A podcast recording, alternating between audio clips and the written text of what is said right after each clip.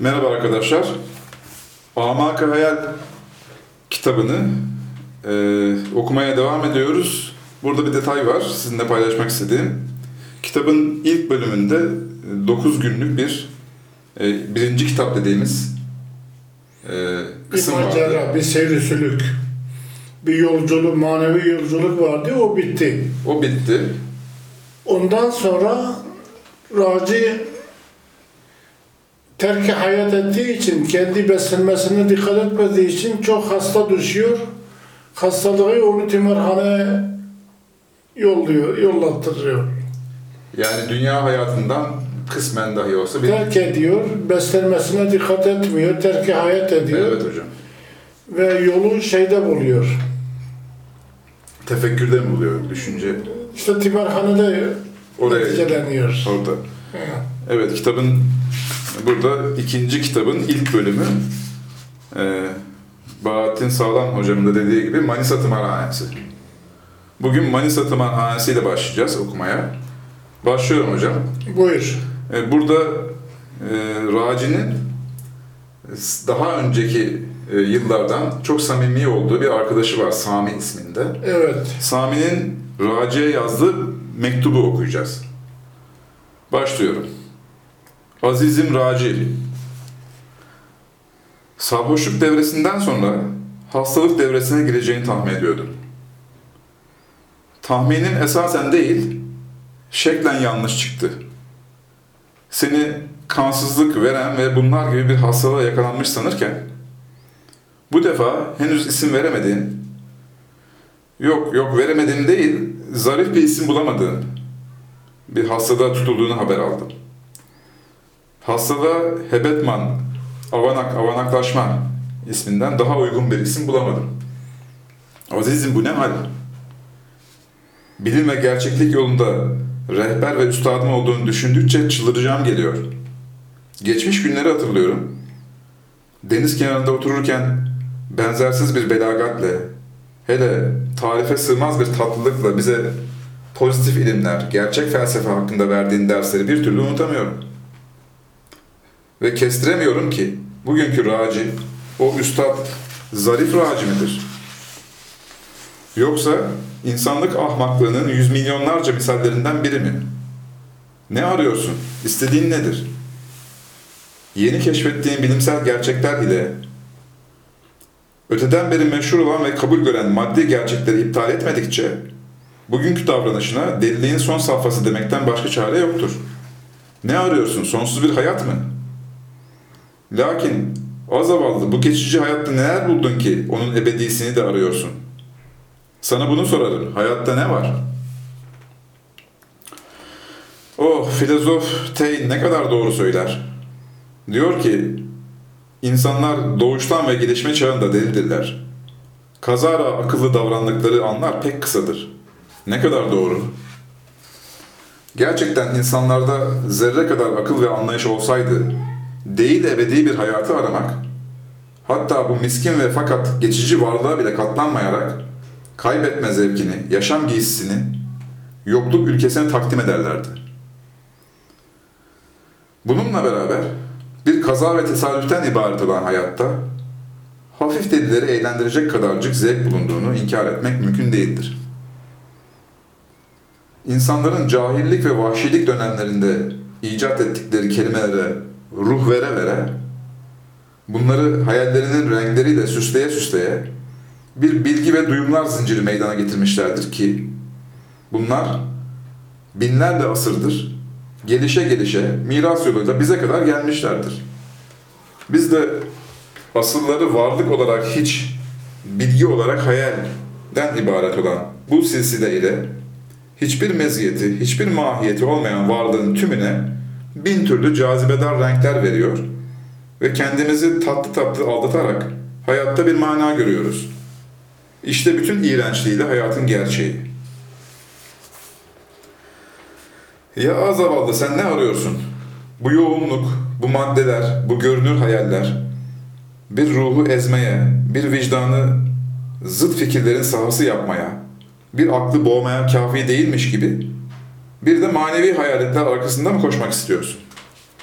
Zavallı kardeş, zavallı üstad. Bilmem ki bu mektubumu okuyacak, kalbimden kopan umutsuzluk ve acıma inlemesini anlayacak halde misin? Bana dediler ki, lakin buna inanmak istemiyorum, istemedim. Sana şu mektubu yazmaktan kendimi alıkoyamadım. Bana cevap ver. Eski günler ve tatlı hatıralar aşkına bana cevap ver. Diye mektubunu burada Sami bitiriyor. Evet, işte bağları boş gören, belli bir inanç sistemine bağlı olmayan, belli bir ilkesi olmayan insanlar hayatı, maddeyi böyle görüyor. Bu şekilde görüyor. Sami gibi. Bir aslında numune teşkil ediyor. Sami onun işte en samimi yakın arkadaşı, aynı mektepte arkadaşı. Beraber vermiş daha önceden, değil mi hocam? Bu mektuba şimdi Raci'nin Sami'ye bir yanıt verdiği mektuba devam edeceğiz hocam. Evet. Raci'den Sami'ye mektup. Sevgili Sami, mektubunu aldım. Hatırın için 5-10 dakika hayalimin derinliklerini terk ederek karanlık bir çukura benzeyen şu aleme çıktım. O çocuk, alemin bir tımarhane, insanların bir sürü deli olduğunu söylüyorsun. Öyleyse benim deliliğime niye itiraz ediyorsun? Galiba umumi deliliğe benzemeyen bir tür cinnete mümtela olduğum için. Evet azizim, ben bu hayallerin arkasında gizlenmiş olan hayaletleri arıyorum. Ne yazık ki bulamıyorum. Bulamıyorum da değil, nasıl anlatayım? Bilimsel gerçeklere hiçbir şey denilemez. Fakat bir hakikatin varlığı, diğer birinin varlığına engel olamaz. Bazı vicdanlar var ki, sonuç ve başlangıç arasında bir sınır, ayırıcı bir çizgi vazifesini görmek isteyen gerçeklerin önünde kalıp duramıyor. Ben niyet ettim ki, bu hayatı, dünyaya neden geldiğimizi, ne olacağımızı, bizi göndereni anlamadan terk etmeyeyim. Ah ne olurdu ki bu sorulara ben olumlu veya olumsuz birer cevap verebilsem? Benim vicdanımı tahriş eden suallerin sıradan cevapları yok ve olamaz. Nihai gerçeği inkar etmek için insanın hayvani bir zekaya, hissiz bir kalbe sahip olması ya da bilimsel keşifler konusunda cahil bulunması icap eder. Nitekim bu durumu bilmeden görmeden tasdik etme de böyle. Derdime bilimler dünyasında deva aradım, bulamadım. Sonra bir garip aleme düştüm. İhtimal ki şimdiye kadar bu alemde bulduklarım nice kaygılı vicdanları ikna ederdi. Fakat ben teleskopların göremediği uzak alemleri benim mana gözlerim görüyor. Henüz bize dost gelişmiş ülkelerin iç yüzünü anlayamadığı parlak nebulalarla ben temasta bulunuyorum. Sizin araştırmalarınızdan gizlenen sönük gök cisimleri benim görmek için ışığa muhtaç olmayan gözlerime hedef oluyor. Ben öyle bir ruh oldum ki benim için uzak, yakın, yoğun ve şeffaf farkı kalmadı. Maddiyat emrimin mahkumu, maneviyat idaremin eseridir. Böyleyken ben yine açım. Ruhum kendisini tatmin edecek bir manevi azığı henüz bulmadı. Arıyorum, arıyorum. Ne mi diyeceksin? Hiç. Sevgili ve aziz Sami, bu tımarhaneye bir deliği neden çok görüyorsun? Anlıyorum ki bana acıyorsun. Teşekkür ederim. Fakat bazı eroinmanlar hastalık başlangıcına, zayıflık ve güçsüzlüğe pek benzeyen sarhoşluk hallerini nasıl severler, bundan nasıl zevk alırlarsa ben de öyleyim. Benim endişeli vicdanımın arayışları benim en büyük zevkimdir. Geçen gün mensup olduğum dertlerin rasathanesi hükmünde bulunan bir mezarlıkta geziniyordum. Mezarlıkta bir deli gördüm. Eline geçirdiği bir teraziyle oynuyordu. Ne yaptığını sordum. Bana şu cevabı verdi. Ahmaklıkla bilgiyi tartıyorum. Bundan maksadın hangisi var diye anlamak. Nasıl buldun bakayım? Ahmaklığım o kadar ağır ki sanırım bütün devirlerin Karun'u benim. Sami kardeş, Bu ne demektir diye sorsan, sana anlatmak zor. Fakat işte benim halim. Alemde bir şeye ihtiyacım olsaydı, sana müracaat ederdim. Fakat yok. Artık senden bir ricam var. O da beni unutmak. Yani meşgul etmemek. Bu da Raci'nin Sami'ye mektubuydu hocam. Evet, cevap veriyor ona. Kendisi bazı gerçekleri görmüş, evet, ama nihai gerçeği de arıyor halen. Hala arayışlar. Onun için tımarhaneye düşüyor. Ruhun tatmin olmadı dediği o demek. Tatmin olması için. Bir nevi deli gibi görünüyor toplum tarafından. Evet hocam. Sami, bu mektupların gidip gelmesinden bir ay sonra Manisa'ya gitmişti. Maksadı, üstadı ve en muhterem dostu olan Raci ile görüşmek ve kendisini o durumundan kurtarmaktı. Raci mezarlığında buldu. Raci umulmadık olarak sağlığını muhafaza ediyordu. Elbisesi en lakayt veyahut kurnaz dilencilerin elbisesini andırıyordu.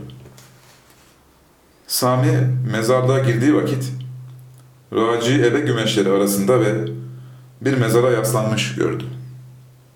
Kendinden evvel mezarlığa giren bir kadın Raci'ye doğru gidiyordu. Hemen aynı zamanda her ikisi Raci'nin yanına vardılar. Raci şaşırtıcı bir lakaytlıkla her iki ziyaretçiyi kabul etti. Sami boş yere bu cansız bedeni öpücükleriyle canlandırmaya çalışıyor ve boş yere o sönük gözlerde bir sevgi ışığı arıyordu. Nihayet, "Sami neden geldin? Bir mezar taşı seyretmeye mi?" dedi. Sami cidden şaşırmıştı. Bir vakit en zarif ve en konuşkan gençlerin, davranışların taklide çalıştıkları Raci'nin, bu Raci olduğuna inanamadığını gösteren, umutsuzluk verici bir şaşkınlıkla üstadını gözden geçiriyordu. Raci, "Kadın, sen niye geldin?" dedi. Kadıncağız, taşkın yüreklerin bir şey isteyecekleri vakit yaptıkları gibi bir gözyaşı seli boşalmasıyla cevap verdi. "Ah şeyhim, Meczup Efendi, Evliya Bey, zavallı nefisem, zavallı kız. Ya Rabbi, 15 yaşında çıldırdı, haberim bile yoktu. Ah nereden bilirdim, meğer zavallı kızımın başına sevda gelmiş.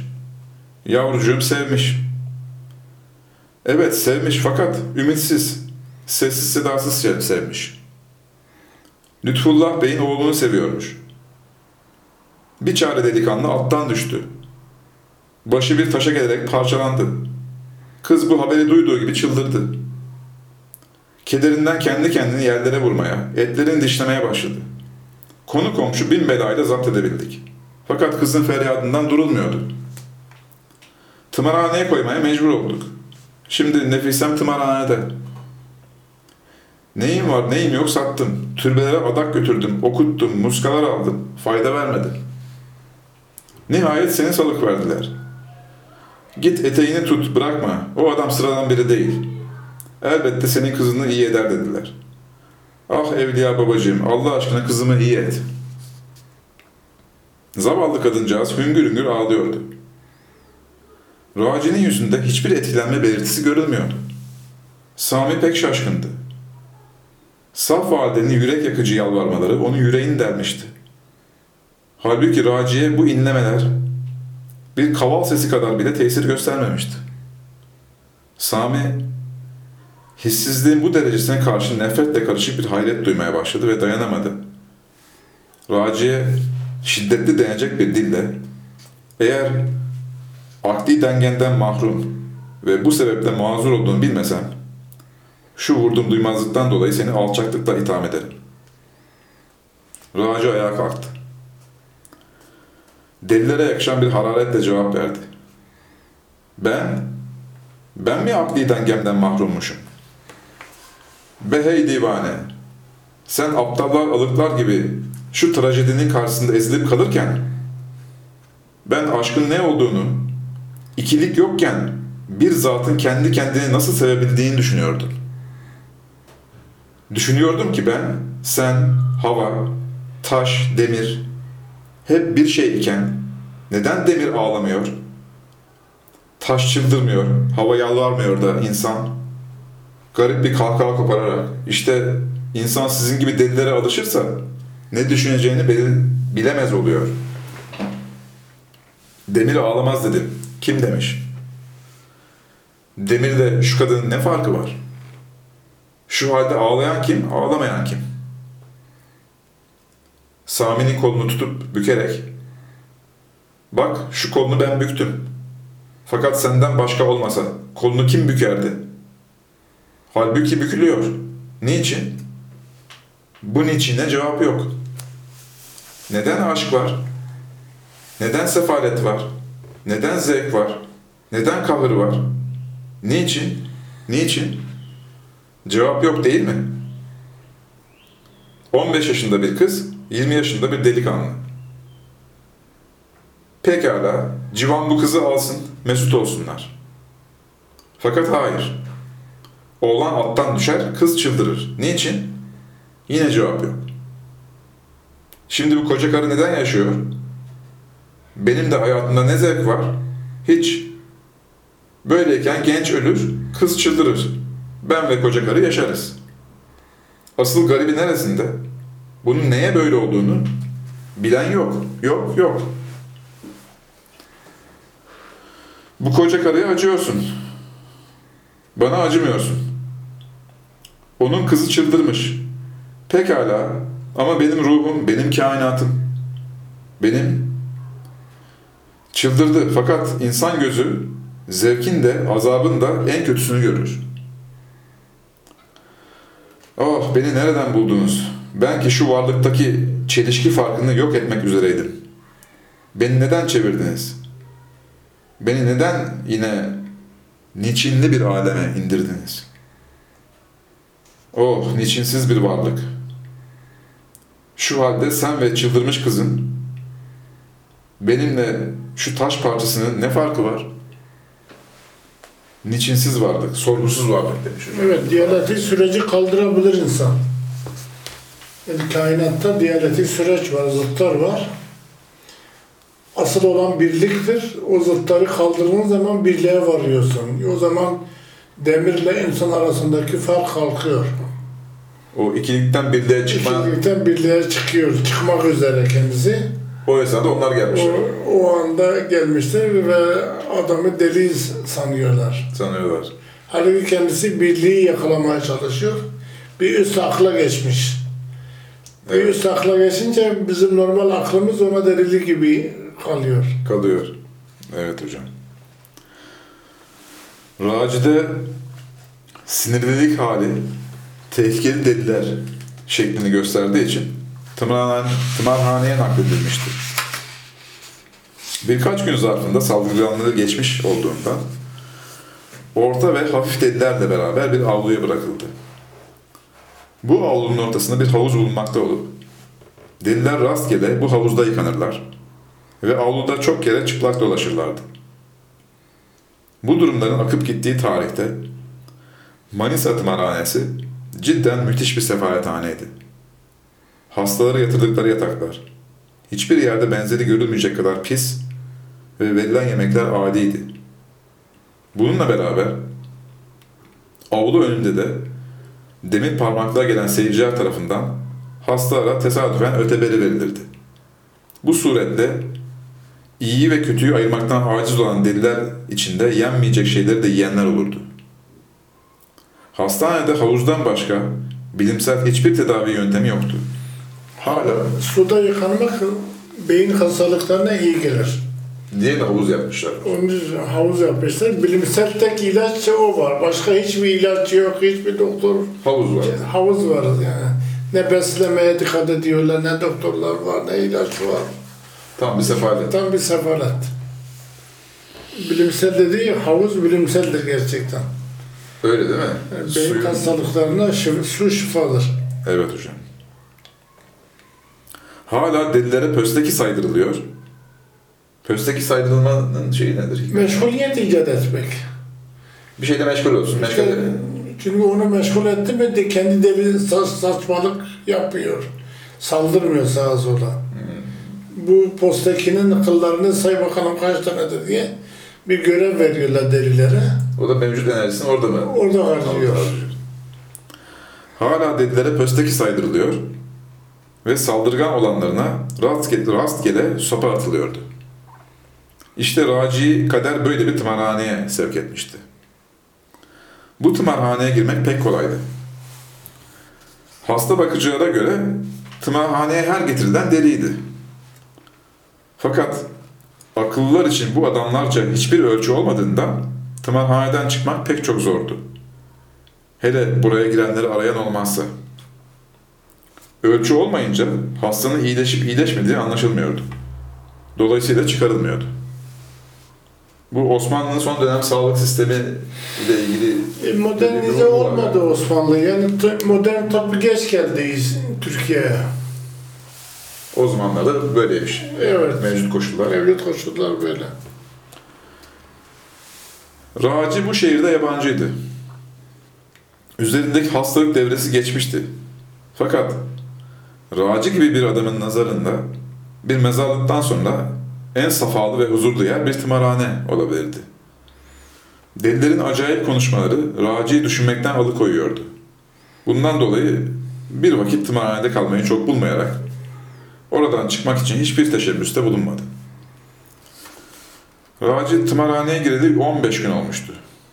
Bir gün hafif deliler yeni gelmiş bir deliyi karşılamakla meşgul oluyordu. Bu yeni deli eskilerin çokça hoşuna gitmişti. Yeni deli vakurane adımlarla, gülümser bir ifadeyle avluda yürümekteyken 20-30 deli hep bir ağızdan aynalı, aynalı, aynalı diye bağırışıyorlardı. Bu sözler racinin kulağını tırmaladı. Başını kaldırdı ve bir hayret ve sevinç çığlığı salıverdi. Tımarhaneye gelen yeni deli, racinin kaybettiği ve bulmak ümidiyle Anadolu'nun yarısını dolaştığı, hiçbir yerde izine rastlayamadığı aynalı babaydı. Raci karşı koyamadığı bir çekimin esiri olarak aynanın ellerine sarıldı. Şehir mezarlığında başlayan uzun maceralar bu defa da Manisa Tımarhanesi'ne devam etti. Bu gözlemleri anlatan Raci'nin hatıralarından ikinci defteri okuyuculara sunacağız. Fakat ondan önce Raci'nin tımarhanedeki gözlemlerini içeren bazı notları faydalı bilgilerinden okuyucuları mahrum etmek istemedik. Delilerin cinnetini tetkik, ihtimal ki akıllılık davasında olanların yaptığı işler içinde en makul kısımdandır. Sözü raciye terk ediyoruz diyerek burada delilerle ilgili tuttuğu notları, evet, birkaç tane not var hocam. Bir şey mantıkla çelişti mi delilik sayılır. Akılla çelişti mi delilik sayılır. Elimle çelişti mi delilik sayılır. Burada ölçü o yani. Ölçü o ama sadece normal tımarhanedeki delilerinki mantıkla çelişmiyor. Aslında toplumdaki insanların yaptıklarının çoğu da bir nevi delilik gibi. Onu da vurguluyor değil mi? Onu vurgulamaya çalışıyor. Onun için tımarhaneden örnekler anlatacak. Bize dedirtiyor ki işte siz de kendinize bakın. Sizin bunlardan pek farkınız. Buradan pay çıkartın. Pay çıkartın kendinize. Buradaki başlık da öyle. Makam delisi. Evet, makam delisi. Makam delisi olmayan mı var toplumda? Devam ediyorum hocam. Makam delisi. Tımarhane arkadaşlarımın içinde birçok sebep altında çıldırmışlar da incelemeye değer birçok adamlar vardı. Bu mecnunların bazısında görülen delilik tarzı, deliliğin bir mutluluk mu yoksa bir felaket mi olduğu hakkında beni çok düşündürdü. Alemde her şey göreceli oluyor. Bu takdirde delilikte kah mutluluk ve kah felaket sayılmaya layık bir durum şudur. Zararsız deliler içinde bir zabıta memuru vardı ki kendini albay olmuş farz ediyordu. Her gün bir köşeye oturur ve pek derin düşüncelere dalardı. Saatlerce düşündükten sonra yüzü gülümseme ve memnuniyet ışığıyla dolarak kalkardı. Bir gün kendisine ne düşündüğünü sordum. Cevaben dedi ki, 1000 kadar eşkıya çetesi var. Kara efe, ak efe, yeşil efe, mor efe, hepsi dağa çıktı. Ben bütün Türk ülkesinin albayı olduğumda Başbakandan bu haydutları yakalamak için emir aldım. 1000 kadar askeri birlik çıkardım. Kendim de aklımı bir tabağa koyarak 1000 parça ettim. Her parçasını bir kol çavuşunun heybesine koydum. Çavuşlar akılları ermediği vakit heybeden benim aklımı çıkarırlar. Ne yapacaklarını danışa sorarlar. İşte bu sayede ne kara efe kaldı ne mor efe. Hepsini yakaladım. Derken işi padişaha bildirmişler. Bana 40 cariye, bir deve yükü altın, 500 tane de madalya ihsan etmiş. Şimdi derdim büyüdü. Evvelce de aldığım nişanlarla bu son nişanlar 20 odayı dolduruyor. Nişan demek madalya. Nişan demek madalya. He. Yani birçok nişan var derler ya. Madalya. Bunları nasıl taşıyayım? Nihayet meseleyi hallettim. Bir tren kiraladım. Her nereye gidersen beraber götüreceğim. Vagonlarına nişanlarımı astıracağım. Ve gayet iri yazıyla iş bu nişanlar Albay Cırtlak Efe'nin nişanlarıdır diye yazdıracağım. Başka çare yok. İnsan nişanlarını beraber gezdirmezse neye yarar? Bu zavallı mesut deliler kısmına dahildi. Fakat bu tarzda binlerce deli var olduğunu düşündüğümde sakın dünya çok büyük bir tımarhane olmasın dedim. Evet, makam delisi herkeste, deliliği herkeste var. Yansımaları gözleniyor. Yani işte bu adam da çıldırma derecesine gelmiş sadece. Biraz daha fazla abartılı bir şekilde var. Burada okunuyor. Evet, ama hocam, makam deliliği bütün insanlarda var. Az ya da çok. Az veya çok. Dolayısıyla bütün insanlık kendi hırsını tartması lazım. Bu konuda ben ne kadar akıllı davranıyorum, ne kadar delilik yapıyorum diye ölçmesi lazım. Dengeye getirmeye çalışması lazım. Bundan sonraki nota geçiyorum hocam. Evet. Çifte hafızlar. Bu iki delinin birisi hakikaten hafızmış. Diğeri ise bir arabacı. Bunlara çifte hafız denmesinin sebebi arabacının diğerini her seferinde taklit etmesinden kaynaklanıyordu. Demir parmaklık önüne deli seyretmeye gelen akıllılar bütün Müslümanlara has bir iyilik ve şefkat alışkanlığıyla delilere öteberi ve özellikle tütün, şeker vesaire getirip verirlerdi. Bundan dolayı delilerin obur ve pis boğaz olanları parmaklık önünde seyirci gördükleri gibi giderler. Her birisi bilgi sahibi olduğu alanda saçmalar savurarak tütün vesaire isterlerdi. Hafız, cenazelerde, hasların başucunda, düğün yemeklerinde aşir okuyup, Kur'an'dan bir parça okuyup, dilenciliğe alışık olduğundan bir seyirci görür görmez parmaklığın önünde gidip diz çöker ve kıraate başlardı. Arabacı, hafıza verilen hediyelerden istifade etme fikriyle onun yanında diz çöker ve hafızın ağzından çıkan kelimeleri mümkün mertebe taklide çalışırdı. Zavallı hafız ara sıra seyircilere "Bu hafız değildir, onu dinlemeyiniz" diyorsa da arabacı gözlerini kırpıştırarak "Sözlerine kulak asmayınız, zavallı delidir" derdi. Bir gün bu yalandan hafızla görüşürken neden hafızlık tasladığını sordum. Bana dedi ki, hafızı dinleyenlerin %90'ı okunan şeyin doğrusunun benim okuduğum mu yoksa hafızın okuduğu mu olduğunu fark etmekten aciz. Bir adam bunlara tecvidle her ne okursa Kur'an sanırlar ve yalnız başlarını sallarlar. Bizim hafız da okuduğunu anlayanlardan değil. Şu halde seyircilerin çoğu benim hafız olduğuma yemin bile ederler. O kadar kurnaz olduğu halde akıl delidir diye tımarhaneye atılmış. Ölçü de çok farklı, değil mi? Çok farklı. Kurnaz, hilebaz birisi akıllı sayılması lazım ama delilik göstermiş, onu oraya atmışlar. İlginç tespitler var. Evet. Sonuncu notu okuyorum hocam. Deliliği akıllılığından daha makul bir deli. Halkımız içinde bir zümre var ki yalnız bilmediğini bilmez. bundan başka her şeyi bildiğini iddia eder. Hekim değildir, fakat hekimleri hafife alır. Önüne gelene ilaç tavsiye eder. Evlenmesini asla bilmemiş, dış ve içi çirkin bir karı almıştır. Böyleyken her gence evlilik adabını öğretir. Birçok para sarfıyla yaptırdığı ev ahıra benzer. Bununla beraber Mimar Sinan'ı bile beğenmez. Vesaire. Bu güruhtan bir tanesi üzüm bağlarına sahipmiş. Geçim ve idare hakkında düzgün bir fikri olmadığında, evvelce mühim bir miktar tutan servetinin bir kısmını kaybetmiş. Bu kayıp, zavallının beyni üzerinde mühim etkiler yapmış ise de uyanışını sağlamamış. Bağlara musallat olan filokserayı, kurtçukların meydana getirdiğini duymuş.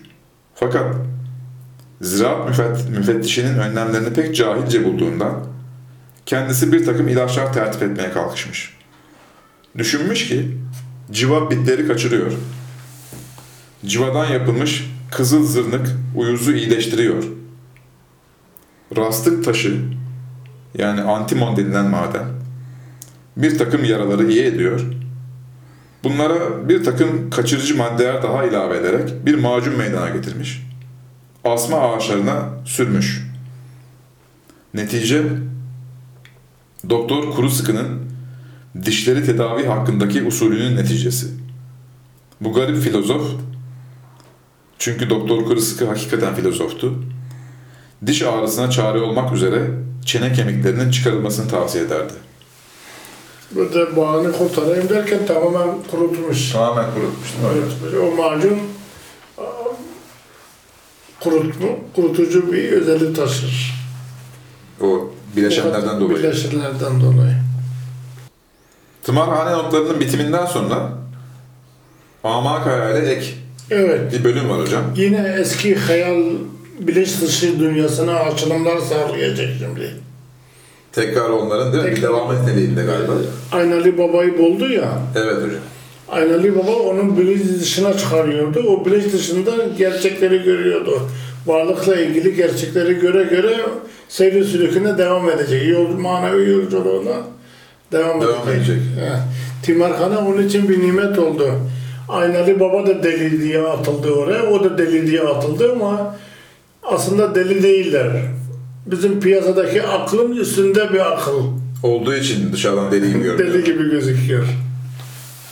Evet hocam. Bu kitapta 9 bölümde anlatılan, o ilk bölümde anlatılan iç gözlemlerin 1. eki gibi evet. Başlık. İnsanın yegane marifeti, bir şey bilmediğini itiraf ve tasdikidir. Aynalı ile bir hayli müddet bir araya gelmemiştim. İlk fırsatta namazgah mezarlığındaki urzethanesine koştum.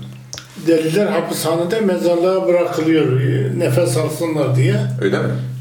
Öyle anlatılır. Mezarlık şeyle bitişiktir. Tımarhane ile bitişiktir, oraya bırakıyorlar onu. Yoksa tımarhaneden bırakılmazlar. Anladım. Orası sanki böyle bir şey. Bir nefes aldırma, bir gezsin de dolasınlar, belki iyileşirler diye. Diye bırakıyorlar. İlk sözü, evlat mı? Neredeydin? Gözümüzü yollarda bıraktın. Olmuştu. Bu geçici dünya bazen böyle olur. Yoksa yakınlığınızın şerefinden uzak oluş, benim için cidden tahammül edilmez cevabında bulundum. Birkaç havai sohbetten sonra, erenler artık birer kahve içsek diyerek, alışılmış tarzda cezvesini ispirtoluğuna koydu. Bol şekerli kahveleri içmeye başlamıştık. Bu ara kendimden geçip, kendimi karıncalar arasında ve binlerce sokağı bulunan bir karınca yuvasında karınca şeklinde buldum. Şaşkınlık içinde etrafı seyretmeye ve incelemeye başladım. Karıncalarda insanlık dünyasındaki çeşitli sosyal sınıflar gibi kısımlara bölünmüşlerdi. Şu kadar diyebilirim ki, oradaki sınıflar, insanlar arasındaki sınıflara benzer değildi. Aristokrasi ve demokrasi kısımlarını içeren bu sınıflar arasında mevki farkı yoktu. Yüksek ve alçak gibi farklar görünmüyordu. Yuvadaki karıncalar En az birkaç yüz bin kadar olsa gerek. Bunlar yöneticiler ve işçiler sınıflarına bölünmüşlerdi. En acayibi, maddi ve manevi her türlü ihtiyacı giderecek ve anlatacak, mükemmel bir de lisana sahip olmalarıydı. Yuvamızda mükemmel okullar, yiyecek ambarları, yatakhane, hapishane, teneffüs ve yemek salonları, toplantı alanları, kısacası pek gelişmiş bir sosyal hayat için gereken bir meskenin, bir şehrin bütün debdebe ve gösterişi mevcuttu. Daha garibi şurası ki, karınca sosyal hayatı insanınkine oranla çok gelişmişti. Evvela karıncadaki geçim düzeni ve çalışma kuralları, beşerdekilere nispetle, yani insanlardakine nispetle pek evrimleşmişti. Ekonomi ve ev idaresi konusundaysa insanlara göre anlatılmayacak derecede bir gelişme farkı vardı. Fakat karıncaların insanlara kat be kat üstün olduğu alan eğitim meselesidir. Karıncalar bu işte insanları çok geride bırakmışlardır. Adaletin herkese yayılması meselesinde de aynı düşünce tereddütsüz yürütülebilir. Bu yani neden? Burada kaytarma yok. Yok değil mi hocam? Adalet işliyor. Herkes eşit şekilde çalışıyor. Tıkır tıkır çalışıyor. İşliyor. Yöneticiler var ve işçiler var sadece ama herkesin işi var. Herkesin işi var. İşi var. Herkese aynı gıda veriliyor. İşsizlik sorunu yok yani. Eşitlik de var. Evet. Hapishane de var. Suç işleyeni hapse atıyorlar. Var değil mi böyle bir şey? Var. İlginç ya. Yani işte akıl ayrı bir alemde. Sadece insanlar akıllı değil. Muazzam bir bilinç. Orada bir bilinç var, bir yazılım var.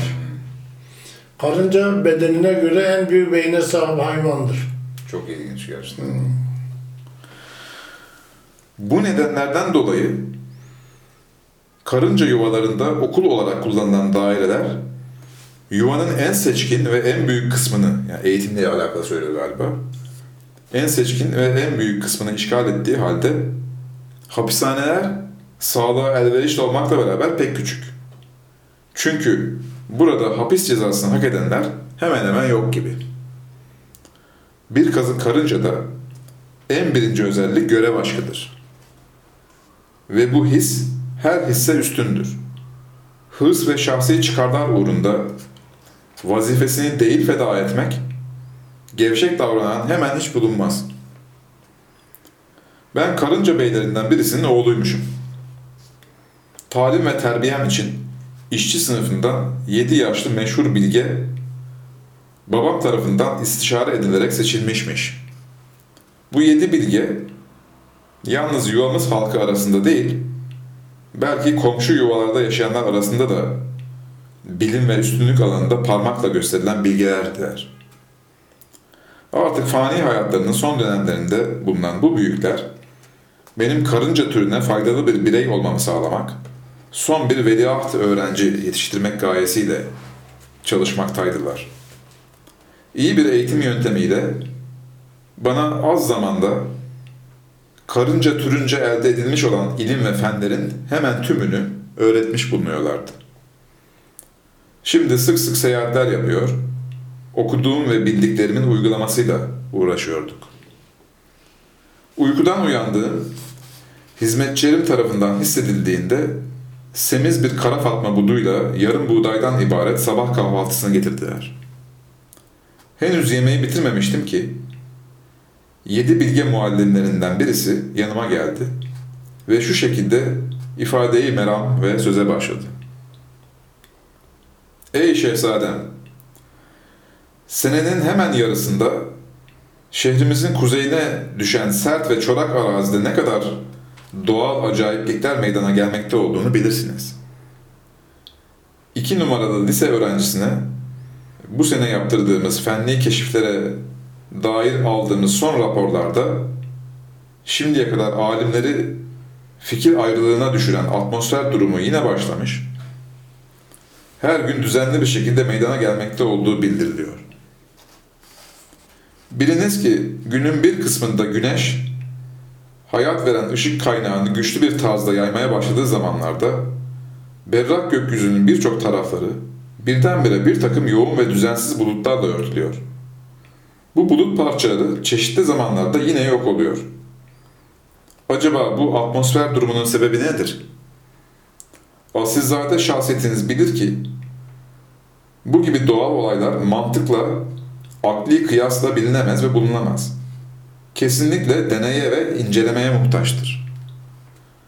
Uzun süreden beri birçok meseleler hakkında sayısız deneyler ve gözlemler yapıldığını bilirsiniz. İşte insanlık tarihinde maalesef deney geç başladı. Hep Aristo mantığı 2000 yıl devam etti. Mantıkla işi çözebileceğiz diye ilim dünyası oyalandı. Sonra Avrupa fark etti ki Aristo mantığı yeterli değil, deney lazım. Tecrübe lazım, tecrübi ilimler lazım. Evet. Ondan sonra Avrupa gelişti ve bütün insanlığı Avrupa kültürüne mecbur ettiler. Yani empirik bulgular şu an. Empirik bulgular geçerli. Aristo mantığı geçerli değil. Artık eskisi kadar dikkate alınmıyor. Yok, yetmiyor. Nice tabiat bilinmezleri çözüldü deneylerle, gözlemlerle. Öyle bir tarzda ki bugün onlara %80-90 gerçek nazarıyla bakılabilir. Fakat bu garip atmosfer olayını hala doğruca çözen olmadı. Öğretmenlerimizden bir zat bu konuda derinlemesine yaptığı incelemelerini açıklayıcı bir konferans verecektir. Uygun görürseniz buyurunuz, bize gidelim. Konferans arazi üzerinde verilecektir. Ve bu konferansa bütün yüksek okullar ve orta öğrenim öğrencileri katılacaktır. Büyük ve kalabalık bir toplulukla acayip yapılı araziye doğru seyahate başladık. İşin garip ve tuhafı şu ki, ben hem insan duygu ve bilgisiyle ve hem de karınca algısıyla donanmıştım. Nihayet acayip araziye dahil olmuştuk. Bu yerlere karınca gözleriyle baktığım zaman, hakikaten düşünülecek ve konferanslar verilecek kadar acayip ve garip yapılara sahip olduğunu anlıyordum. Halbuki insan gözüyle baktığım zaman iki tarafı muntazam mağazalar, süslü yontulmuş Napoli taşlarıyla döşeli bir geniş caddede bulunduğumuzu görüyordum. Şu iki his arasındaki büyük farkı en büyük şaşkınlıkla düşünmeye koyulduğum zaman tabiat bilimcilerinden birisi bu garip arazi hakkında konferans vermeye başladı. "Efendiler," diyordu, "en çok görmeye değer olan bu görkemli taşların şekliyle aralarındaki kanalların intizamıdır. Taşlar yaklaşık olarak düz, çatlaklar ise hemen hemen mükemmel denilecek intizamda doğru hatlarla doludur. Bu intizamın sebebini bir türlü bilim adamlarımız keşfedemiyor. Halbuki böyle yapaya benzer şeyler tabiat alanında yoktur ve olamaz." Evet, tabiatta dörtgen yok. Üçgen yok. Bu kristaller nedir hocam? İşte mineraller, suda var mesela. Su donunca, kristallaşınca kar tanelerinde var o şekiller. Beşgen, altıgen şeklinde altıgen çok var mesela ama dörtgen yok. Dörtgen yok ya. Kainat dörtgen bana göre sembol ilminde şeyin sembolüdür, materyalizmin sembolüdür. Dolayısıyla saf madde yok.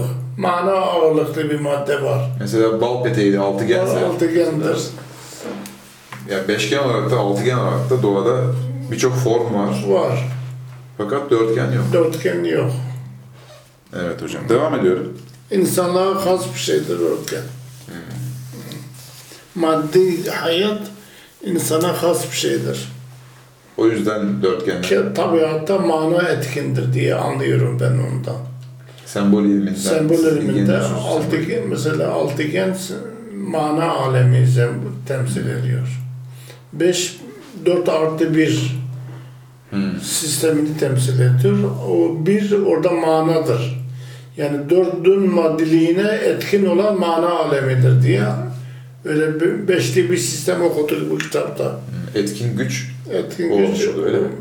Var. Evet hocam. Konferansın en tatlı bir yerine gelinmişti ki birdenbire sayıları yüz binleri geçen dinleyiciler arasında bir çığlıktır koptu. Gökyüzü açık, yağmur yağmasıyla kıyası mümkün olmayan müthiş bir sel ve sıcak bir tufan bir anda binlerce karıncayı sürüklüyor, boğuyordu.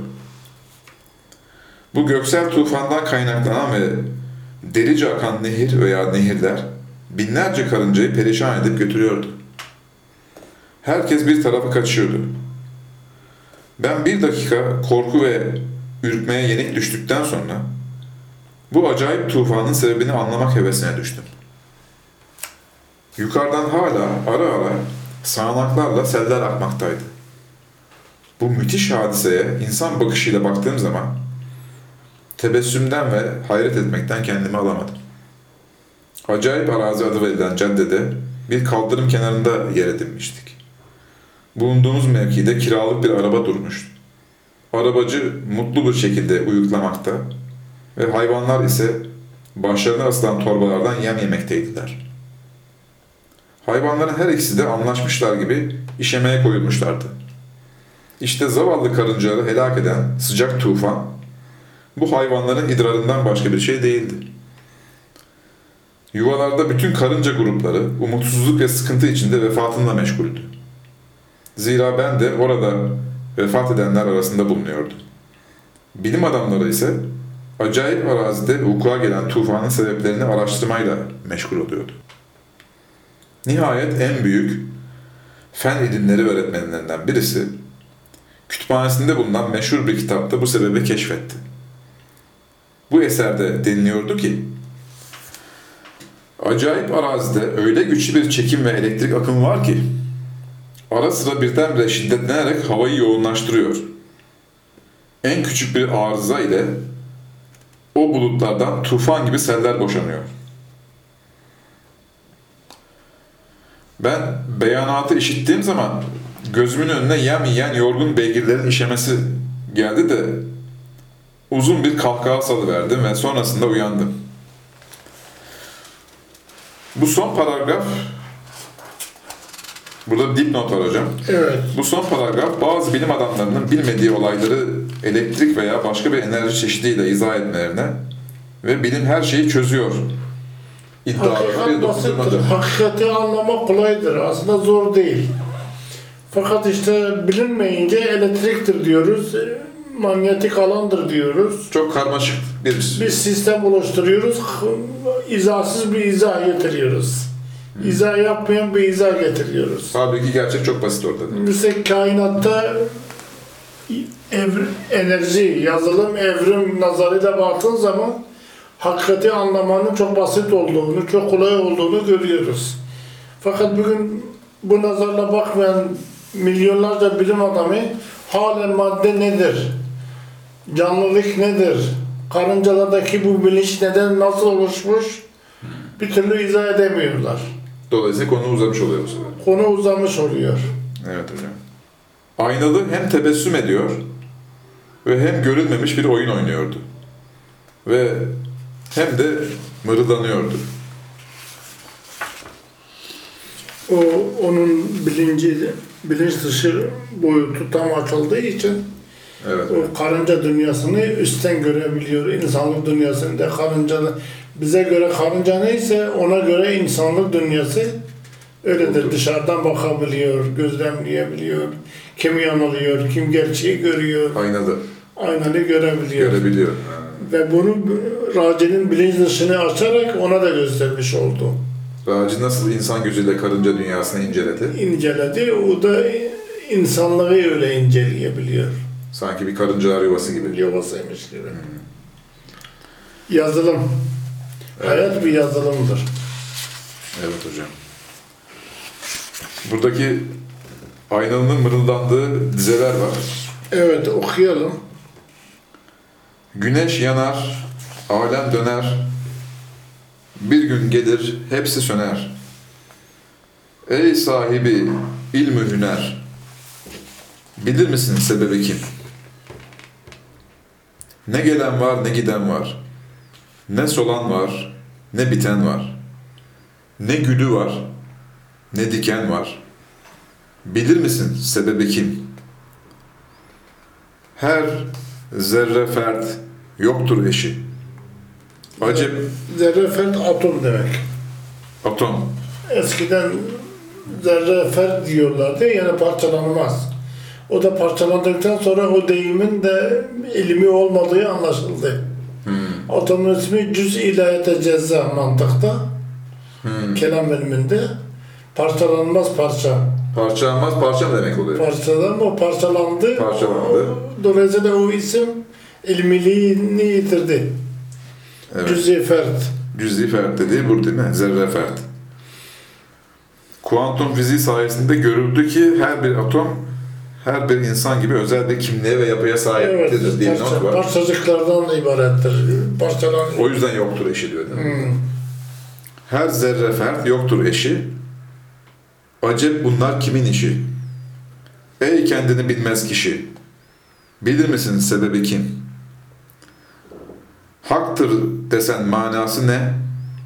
Sebep midir? Bir kelime. Soruyorum sana yine, bilir misin sebebi kim? Burada karınca bahsinin açıklaması kısmına geçiyoruz hocam. Sosyoloji ilgilendirdiği için sosyolojik bir izah getirme gerekiyor. Biz de getirdik o yorumu. Evet hocam. Bu değerli ve tarihi kitap varlığı, hayatı ve insanı açıklıyor. Yaratılışın bu üç aşamasının özgün yapılarını, işleyiş sistemlerini ve nihai amaçlarını görüyor, gösteriyor ve yaşattırıyor. Bu değerli kitap bu görevi yaparken varlık içinde sonsuz bir bilinci, hayat içinde sonsuz bir nimet ve mutluluğu gösteriyor. İnsanoğlu için de sağlıklı, gerçekçi, ebedi bir hayatın temininin temellerini atıyor. Bu kitabın asıl başarısının bir esprisi de herkes bilinci, mutluluğu ve ebediliği dışta ve maddede ararken o bu paha biçilmez değerleri içte, derinliklerde ve nitelikte buluyor ve yaşattırıyor. Evet, binlerce yıl süren insanın bu manevi yolculuğunda bu asırda materyalizm ve sosyalizm taşı düşüp yolu kapadı. Yollarına taş düşmüş bu çağdaş insanlar, gerçeklik sadece maddedir. İnsan aşağı bir türdür. Karıncadan bile geridir. Karıncalar insandan binlerce kat daha sosyalistçe yaşıyor diyorlar.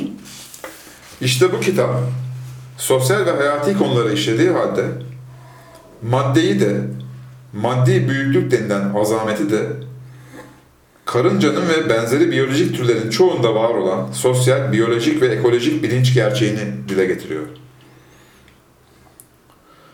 Ve insanoğlunun sadece maddi ve sosyal bir varlık olmadığını, dinin birkaç cahil hacı ve hocanın yaptıklarından ibaret olmadığını ispat etmek şöyle dursun, adeta herkesin gözüne sokarcasına, eline koyarcasına gösteriyor. Peki, madem gerçeklik böyledir, neden insanların çoğu göremiyor diye sorulursa, çeşitli delilikler insanları esir almıştır diye cevap veriyor. Gördük ya Manisa Tımarhanesi'nde çeşitli delilikleri anlatmaktan gayesi insanların çoğu delidir. Toplumdan örnekler vermiş oluyor.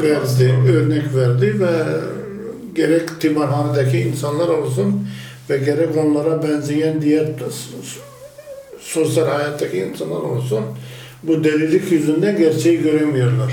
Bir perde oluyor. Evet, perde var. Deli olmaları demek, kar ve zararlarını, doğru ile yanlışı birbirinden ayırt edememeleridir. Aklın zirvesinde olan aynalı baba ve raci gibi zatlara deli demeleridir. Evet, insan sadece bir biyolojik hayvan türü değildir hükmü, dünyanın ve bütün insanların büyük davasıdır. Ahmed Hilmi Bey, küfür ile iman arasında, Peygamber Hürmüz ile şeytan yani Ehriman arasında en büyük kavga konusu olan bu meselede gerçeğin hangi tarafta olduğunu evrensel ve dünya büyüklüğünde 15 büyük ve açık delil ile gösteriyor. Birincisi şu geçen 9 dönemdeki 9000 gerçek ile okuduğumuz, değil mi hocam? Evet. İkincisi Amak Hayal'in bu gelen 2. Ekim'de anlatılan sonsuz derecede gelişmeye müsait güzel medeniyet, aşk, iman, irfan ve güzel sanatlar, imtihan gibi sonsuz bir gelişmeye açık manevi ortamlar vesaire. Yani varlık şeklinde Leyla ile Mecnun olmak. Üçüncüsü, hiçbir fen ve felsefenin çözemediği, hiçbir hayvan türünün gündeminde olmadığı sonsuz varoluş bilmecesini çözmek. Sınırlılıktan sonsuza çıkmak. Somuttan sonsuz soyut manaları anlamak ve yaşamak. Okuma, yazma ve benzeri binlerce kültürel ürünü ortaya koymak. Yani maneviyatta yetkin ve Leyla'sız Mecnunlar denilen manevi sultanlar olmak. Dördüncüsü, binlerce özel ve sonsuz gelişmeye müsait bilim dallarını bilmek, uygulamak ve onlarla kainatı, özellikle sosyal ilişkileri bir kitap gibi okuyabilmek. Yazar, feylesof, alim ve benzeri makamlarda iş görmek. Beşincisi, rızık ve mülkiyet hakikatlerinin gücüyle çok küçük ve dar olmasına rağmen insanlık alemini sonsuz manevi bir imtihan ve gelişim meydanına çevirmek. Altıncısı, insanoğlunun ibadet ve benzeri sosyal ve manevi aktivitelerle yeryüzüne bir halife, yani Allah'ın yetkili temsilcisi olduğunu anlatmak ve göstermekle bilinir diyor, değil mi hocam? Evet. İşte bu 15 gerçeğe rağmen pozitivizmin insanı kuru bir madde olarak görmesi, Marksistlerin onu bir ekonomik araç olarak değerlendirmesi, mülkiyet, mana ve gelişmeyi durdurması, insana sen sadece karıncasın demesi, psikologların insanın en değerli sermayesi olan aklından şüphe etmesi, bütün algı ve duyguları yanılgıdır demesi, Freud'un onu seksüel bir eşek olarak değerlendirmesi, insanlık ağacının binbir çiçek ve meyvelerini kaba kuru bir libido diye değerlendirmesi, hedonistlerin insanı uçkur çukurunda boğması, nihilistlerin insanın gerçeklerine iftira ederek onu esfel-i safilinde görmesi, yani çok düşük bir seviyede görmesi, hiç görmesi, ne kadar büyük bir zulüm ve haksızlık olduğunu artık siz anlayın. Ve her zulüm mutlaka ceza görecektir. Çünkü denge, güzellik ve manaya dayalı olan varlık sistemi zulmü her zaman selekte etmiştir, ediyor ve edecektir. Ahmed Hilmi Bey'in bu kitabının anlattığı insanın bu sonsuz değerleri Kur'an'da insanlara şefkaten 2 ayette şöylece özetlenmiştir. Biz insanoğlunu verimli ve üstün kıldık. Onları karada ve denizde, yani madde ve manada taşıdık. Onlara nice güzel nimetler verdik. Onları yarattıklarımızın çoğundan üstün kıldık. İsra Suresi. Evet, iman ve benzeri yüceltici değerler göz önüne alınmadan salt insanoğlu olmak bile birçok yaratıktan üstündür. Ve eğer o insanlık Beni İsrail, yani dindar ve medeni millet olursa, o zaman bütün yaratıklardan üstün olur. İnsani değerler bütün değerlerin üstüne çıkar. Beni İsrail, inançlı olan bütün tabii engelleri aşan, yeryüzünde Allah'ın yasalarını uygulayan millet demektir. Bir müddet Yahudiler, bir müddet Müslümanlar ve bir müddet de Avrupalılar bu vasfı hak etmişlerdir. İslam metinlerinden ve Tevrat'tan bu değişik manalar anlaşılıyor. Yani Beni İsrail ayrı, Yahudilik veya kavmi Musa ayrı bir kavramdır. Ey Beni İsrail! Din ve devlet olarak size verdiğim nimetimi anın ve yaşayın. Ve sizi bütün alemlerden üstün kıldığımı hatırlayın. Gereğini yapın. Bakara Suresi 47. ayet. Evet, insanlardan öyleleri var ki eşekten bile aşağıdırlar. Öyleleri var ki karınca ve benzeri biyolojik türler onların yanında birer melek gibi kalırlar. Fakat melekler sonsuz bir şekilde gelişemezler. İnsan ise bir tür olmakla beraber binlerce tür görevini gören, meleklerden üstün olan çok boyutlu bir gerçekliktir. Evet, metinde gördüğümüz gibi insanın karınca yani sosyal bir varlık olması, onun sonsuz bir şekilde gelişebilen bir insan olmasına engel değildir.